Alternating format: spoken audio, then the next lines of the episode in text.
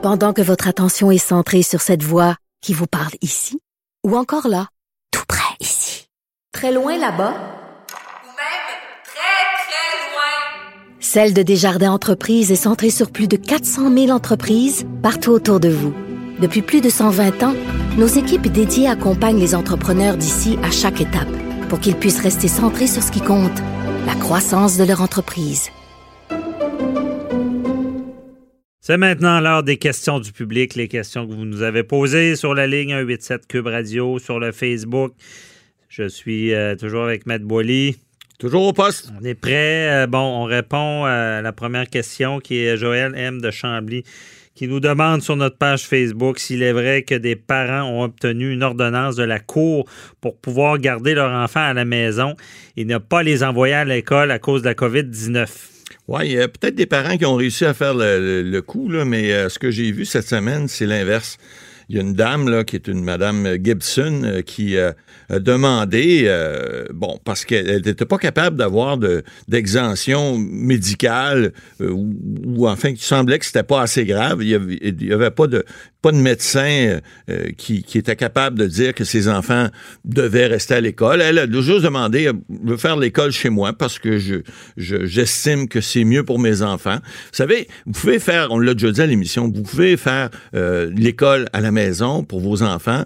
Il y a des cas, par exemple, des gens qui vont à l'étranger. Il y a des gens qui vont sur des, voiliers. Hein. ils vont passer un an, deux ans. Et puis, euh, ils démontrent au ministère de l'Éducation qu'ils sont quand même capables de... Parce que vous savez que de 6 ans à 16 ans, l'école est obligatoire au Québec. Donc, vous devez absolument envoyer vos enfants à l'école ou démontrer que vous êtes capable de leur donner une éducation suffisante. Or, cette dame-là, ce qu'elle a fait, et, je vais en venir au jugement de la Cour supérieure, je vais le vendre le punch tout de suite, le juge de la Cour supérieure lui a pas donné raison en lui disant, écoutez, madame, vous n'avez pas de motif suffisant pour démontrer que votre enfant n'est pas en sécurité à l'école. Parce que elle, elle disait pas, je veux faire l'école à, mes enfants chez moi et je veux, euh, euh, j'ai des, des, des, des je suis capable d'avoir une exemption, pas l'envoyer à l'école parce que je suis capable de donner des cours moi-même et mhm. donner ce que le ministère reconnaît comme de l'éducation à la maison. Ça, aussi, ça peut se faire. Alors, c'est pas ce qu'elle disait. Elle disait non, moi, je veux pas envoyer mon enfant à l'école parce que j'ai peur pour sa santé. Or, le juge de la Cour supérieure a dit, écoutez, euh, euh, il n'y a pas, il y a pas de, les avantages d'un retour à l'école en personne, ça l'emporte, ce que le juge dit, largement sur les risques pour la santé. Alors, mhm. on a vu là que bon, les risques pour les enfants sont faibles. Bon, il y a des risques de transmission. On a fait des bulles dans, dans les classes. On a essayé de, de, rendre ça de façon beaucoup plus sécuritaire, même s'il n'y a pas de, de, de c'est pas parfait. On sait que le système n'est pas parfait. Mais ce que le juge a tranché finalement, on peut pas être en désaccord avec ça. On dit, euh, euh, écoutez, la situation s'évalue de jour en jour dans toutes les écoles.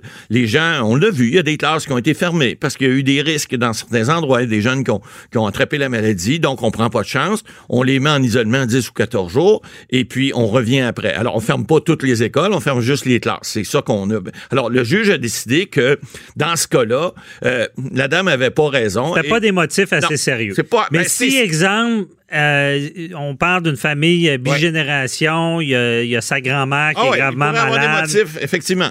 Là, ça pourrait être un motif sérieux. si l'enfant avait euh, des problèmes sérieux de santé, que ça pouvait Ça, il y en a, mais dans ce cas-là, la dame, ce qu'elle alléguait, c'est pas qu'il y avait un problème, c'est qu'elle voulait pas qu'il y aille, c'est tout. Le juge a dit non. Par peur de la COVID, par Exact, c'est ça. Donc, il y a des, on a pris des processus qui sont suffisamment clairs pour dire votre enfant n'est pas en danger, alors envoyez-le à l'école. Toujours la logique. Euh, ensuite, deuxième question, Paul-André C. de Varennes veut savoir s'il est vrai que le fédéral va pouvoir payer des jours de congé de maladie s'il s'absente pour, pour la COVID? Ben, en fait, euh, ce qu'on a vu encore une fois cette semaine, c'est le gouvernement fédéral qui a annoncé ça, le M. Trudeau. Euh, il dit que dès la rentrée parlementaire, il verrait à, faire transférer aux provinces des montants, puis ça, ça sera le ministère du Travail, qui est le ministre Jean Boulet ici, là, mm-hmm. euh, qui va, il dit qu'il va mettre un système en place puis que ça serait une, question de temps là, pour euh, financer effectivement des gens qui pourraient avoir des congés de maladie. On parle d'une dizaine de jours, encore là. Vous savez, lorsque vous êtes mis en isolement, on dit 14 jours. Ben, 14 jours, c'est deux semaines, même qu'on parlait de 10 jours dernièrement. Alors, s'il y a 10 jours de congé COVID, entre guillemets, ben, c'est deux semaines de travail. Donc, vous pourriez. Oui, mais Maître Boily, là-dessus, je veux dire, ça. Je ne souhaite pas de mal à personne, mais quelqu'un qui a un diagnostic positif de COVID, c'est sûr qu'il peut manquer du travail. Ça, c'est clair. Mais, qu'il Mais ceux qui sont en. Ouais. C'est là, c'est là Ben, que le fédéral est rentré en. Puis là, on dit qu'on peut accorder cette prestation canadienne de maladie. Hein? C'est pas le, c'est pas une compensation parce que vous devez être en- euh, chez vous, mais c'est à cause que vous avez eu la COVID.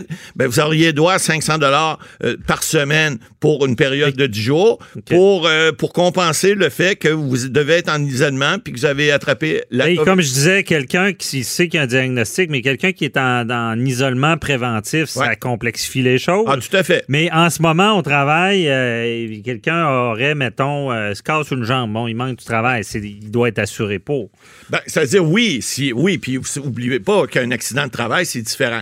Ouais. Mais est-ce que la COVID, la question, la question qui tue, Ben. est-ce que la COVID pourrait être un accident de travail? Ben. Ça pourrait être le cas. S'il prend, le- si le- le- l'employé démontre qu'il a, pris, le- il a pris son, son- son virus à l'emploi, ça pourrait très bien être considéré comme un accident de Ben, travail. oui, puis je pense, Je pense. En, en Peut-être. C'est qui qui regarde euh, l'application des règles dans les commerces? La CNESST. SST, qui effectivement est la seule qui applique les, les- les directives en matière de décret au niveau de la, de la santé publique. Donc, euh, ça pourrait être effectivement eux qui, qui, qui pourraient décider que... Hey, comment prouver ça, Ah ben ça, écoutez, Hey. ça reste toujours une question de preuve, mais c'est si, vous savez, s'il y a une éclosion dans une, par exemple, dans une, dans une industrie quelconque, euh, et puis que Ouais, vous avez ça va 40 travailleurs, ben, il y a, euh, on dit en chances are, hein, il y a beaucoup de chances que vous l'ayez pris là, vous aussi, ça pourrait être considéré comme un accident de travail. À ce moment-là, ce seraient les prestations au niveau de la santé et sécurité au travail qui sont beaucoup plus avantageuses que le 500, ben, dans certains cas, que le 500 par semaine. Mais c'est à suivre. Mhm. Euh, Il y a Marie-Michel euh, de Pont-Rouge qui nous demande sur la ligne 187 Cube Radio si elle, elle est réellement obligée de faire euh, du temps supplémentaire si son employeur lui demande. Écoutez, euh, Euh, ben là, ça dépend. Ben, c'est dans le système de santé, Non, parce que ça. dans le système de santé, il y a le temps Il y a- Il y, a obligatoire. le temps- il y a du temps obligatoire, Ouais. effectivement, puis il y a du temps que tu n'as pas le choix de faire. Mais dans une entreprise normale, les heures, les, heures supplémentaires ne sont pas obligatoires, à moins qu'il y ait une, une si- une situation d'urgence et qu'à ce moment-là, ben, on doit vous, on doit vous, euh, vous aviser. euh, on peut pas vous obliger à faire du temps supplémentaire comme, comme tel. Euh, c'est seulement deux heures par jour à moins que ça soit un cas de force majeure. Alors, si c'est plus de deux heures par jour puis il n'y a pas de force majeure, vous n'êtes pas obligé. Évidemment, l'employeur peut vous regarder de travers, mais quand vous êtes syndiqué puis vous avez un bon syndicat en arrière, d'habitude, il n'y a pas de problème. Dans une plus petite entreprise, c'est plus délicat. Dire à ton patron, ben là, excusez, il y a des clients, moi je m'en vais parce que j'ai un super soir ou j'ai un party. Hum, C'est pas tout à fait bien vu. Mais vous ne pouvez pas être obligé. On a vu cette semaine, il y, y aurait des gens qui, en fait, ce qu'on qu'on a dit et ce que, ce que j'ai vu sur le web, c'est qu'il y a des gens chez Amazon, parce qu'on a ouvert des bureaux à la Chine, semble-t-il, et puis euh, on dit dans, l'offre d'emploi, on dit, écoutez, vous allez faire des heures supplémentaires, mais en disant, on vous paye, mettons, 16 ou 17 dollars l'heure, mais vous allez faire des heures supplémentaires, donc vous allez en faire plus. Or, il y a des gens qui disent, ben moi, je veux faire mon 35 ou mon 40 heures. Ne tente pas d'en faire plus d'heures supplémentaires. Mais si l'employeur dit, ben là, tu vas en faire, ben vous avez le choix. Si vous en faites, puis vous êtes bien vu par l'employeur, vous en faites pas, vous êtes mal vu, puis si vous êtes le dernier rentré, vous allez avoir les beaux et beaux chiffres. Il y a toujours une question de, négociation. Mais dites-vous une chose, plus de deux heures par jour, vous n'êtes pas obligé, et puis il faut qu'il y ait une situation d'urgence également. Alors, la réponse, c'est que dans le milieu de la santé, oubliez ça, ce que je viens de vous dire, parce que dans le milieu de la santé, sont obligés de rester sur place personne rentre. Ouais. Mais dans les autres milieux, c'est pas obligatoire, à moins d'urgence. Puis dans des situations aussi, on parle de policiers, pompiers, ambulanciers, des choses comme ça, euh, qui sont relatives à la, à la santé et la, et la sécurité publique. Mais à part ça, il n'y a pas d'obligation, à part deux heures par jour dans des situations d'urgence. Mhm. Le travail qu'on appelle euh, policier, pompier, infirmière, c'est euh, c'est quoi le mot? Donc, euh, Bon, services- essentiel. Les services Ouais, essentiels, services exactement. essentiels. Exactement. OK. Euh, prochaine question. Il y a Jean-Christophe P. de Repentigny qui veut savoir s'il doit payer une pension alimentaire à son enfant qui est au deuxième cycle à l'université puisque celui-ci ne travaille pas. Oh, là, on pousse ça loin parce que On- on sait que des, des études universitaires, oui, ça peut continuer. Mais Ouais. là, on est, rendu au deuxième Ouais, le cycle. deuxième cycle, c'est comme la maîtrise ou le doctorat. Ouais. Des- Mais rappelons avant, Maître Boily, on a un peu de temps. euh, les pensions alimentaires. Pension alimentaire, ça finit pas à 18 ans. Ah, non, non, non, non, ça- non, non. Vous la- personne, le- l'enfant peut être, l'enfant, je dis, le, le- le jeune peut être à l'université, puis euh, il Ben, faut. écoutez, on dit qu'une pension alimentaire, c'est payable tant que l'enfant n'est pas autonome. hein. Ça, ça, c'est le principe. Alors, c'est pas le 18 ans ou le 21 ans avant. Là. Euh, un enfant, par exemple, qui a 18, 19 ans, qui travaille à temps plein, vous n'avez pas de pension alimentaire à payer. Il faut que l'enfant, euh, il faut qu'il soit en mesure d'a- d'assurer sa propre subsistance. C'est pas parce qu'il a 20 ans qu'il est nécessairement en mesure de... Mais on dit généralement, après qu'un bac ait été complété, généralement, un enfant a, a ce qu'il faut pour aller dans, le, dans, dans, dans la vie. S'il a fait, un, par exemple, un, un professionnel qu'on appelle un 3 ans ou un diplôme quelconque, il y a une occupation qu'il peut tenir à, temps plein, puis qu'il ne le fait pas parce qu'il veut retourner aux études, veut faire des choses, vous n'avez pas une obligation euh, légale de, de payer, parce que l'enfant doit d'abord démontrer, si jamais il vous, il vous poursuit, parce qu'il faut qu'il vous poursuive s'il ne voulait pas payer de pension, mais ça, ça se fait généralement, les enfants parlent à leurs parents, puis ça se règle bien.